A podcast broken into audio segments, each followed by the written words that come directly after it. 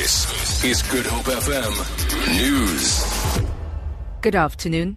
The DA says it's taking National Assembly Speaker Baleka Mbete to court over her, ref- her, refusal to allow a motion calling for the establishment of an ad hoc committee to look into breaches of the Constitution by President Jacob Zuma.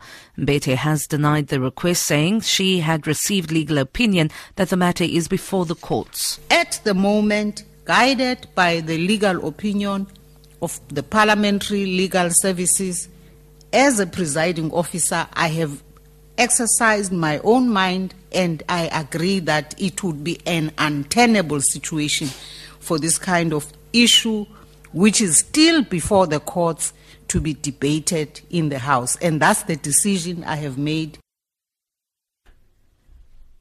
The organised crime busting unit, the Hawks, has arrested 20 suspects who allegedly defrauded the Limpopo Health Department of 13 million rand. Five of the suspects are former employees of the department, while 15 are family members. Hawk spokesperson Hangwani Mulaudzi says one of the main suspects is a senior state accountant. Mulaudzi says the suspects are due to appear in the Mankweng Magistrates Court this afternoon on fraud, corruption, and money laundering charges. It is a 2006 case uh, which ultimately led to it uh, to be opened formally on 20, in 2012. Uh, today it was the culmination of it where about 13.5 million was stolen from government coffers. It is a group that uh, had five members that were working in the Department of Health and they were working with their own family members. They were channeling all their monies to their family members, hence the big number of people that were arrested.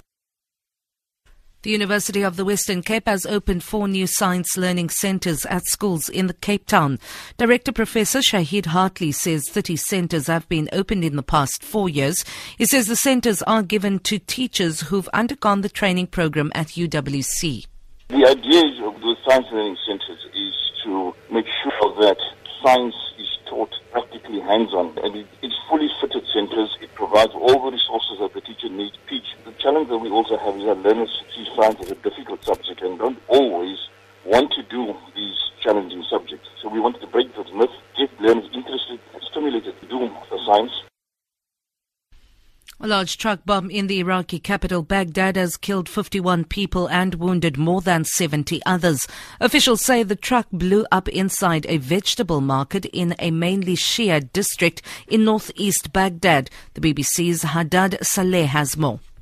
It was a, a truck bomb, actually. It was parked inside Jamila Wholesale Foodstuff Market, and it went off early this morning around 6 a.m. Uh, Baghdad time. Jamila is uh, is uh, uh, in the outskirts of Sadr City, uh, the predominantly Shiite uh, area, and it's in the uh, edges of Sadr City in eastern Baghdad. For Good Hope FM News, I'm Vanya Klitschko-Collison.